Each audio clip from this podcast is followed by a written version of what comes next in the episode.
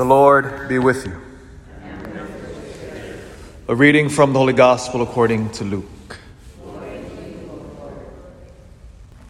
As Jesus drew near Jerusalem, he saw the city and wept over it, saying, If this day you only knew what makes for peace, but now it is hidden from your eyes.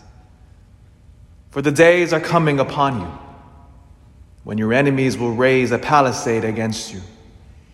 They will encircle you and hem you in on all sides. They will smash you to the ground and your children within you. And they will not leave one stone upon another within you, because you did not recognize the time of your visitation.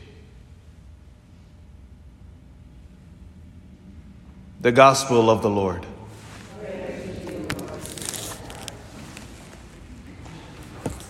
This is one of the most moving scenes in Scripture. It's a beautiful scene. Our Lord is standing on the Mount of Olives. He's looking over the entire skyline of Jerusalem. In the Old Testament, it is believed that when the Messiah would come, he would come from the east. And the Mount of Olives is directly east of the city of Jerusalem. So our Lord is satisfying that prophecy of the Messiah, which is, by the way, why ancient churches are always aimed towards the east.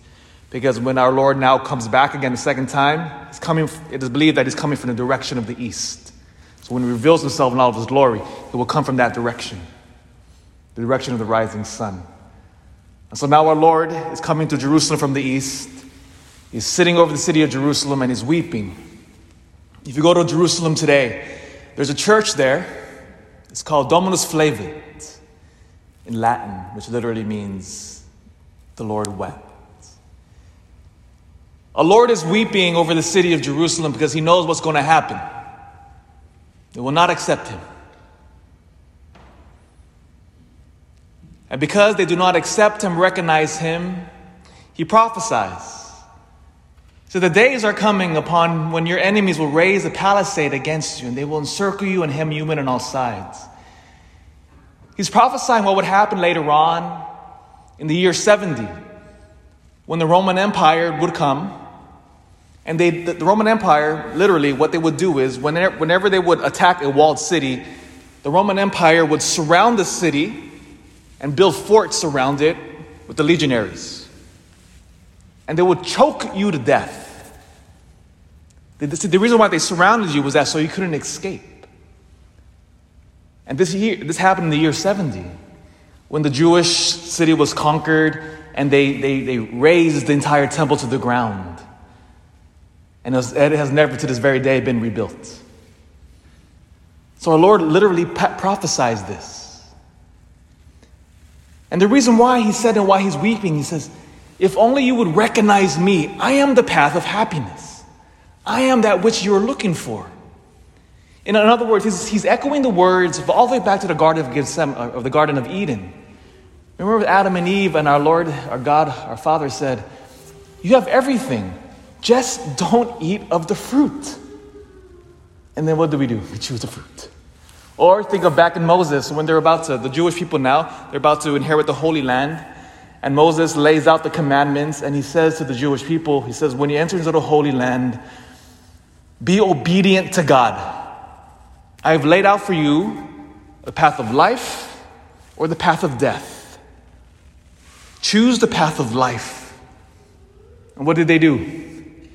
They chose the path of death.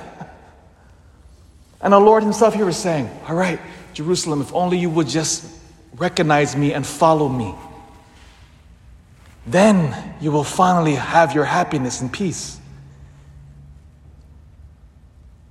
What do we always choose? the other way. See, that's why our Lord weeps.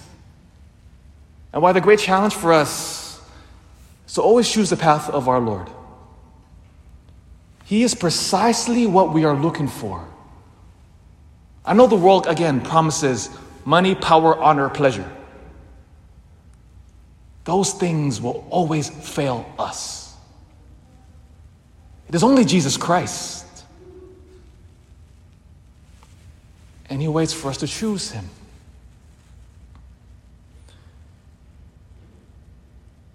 Recognize the Lord. All He wants is our happiness. That is why He tells Adam and Eve, Follow me. Moses, choose a path of life. And our Lord, choose me.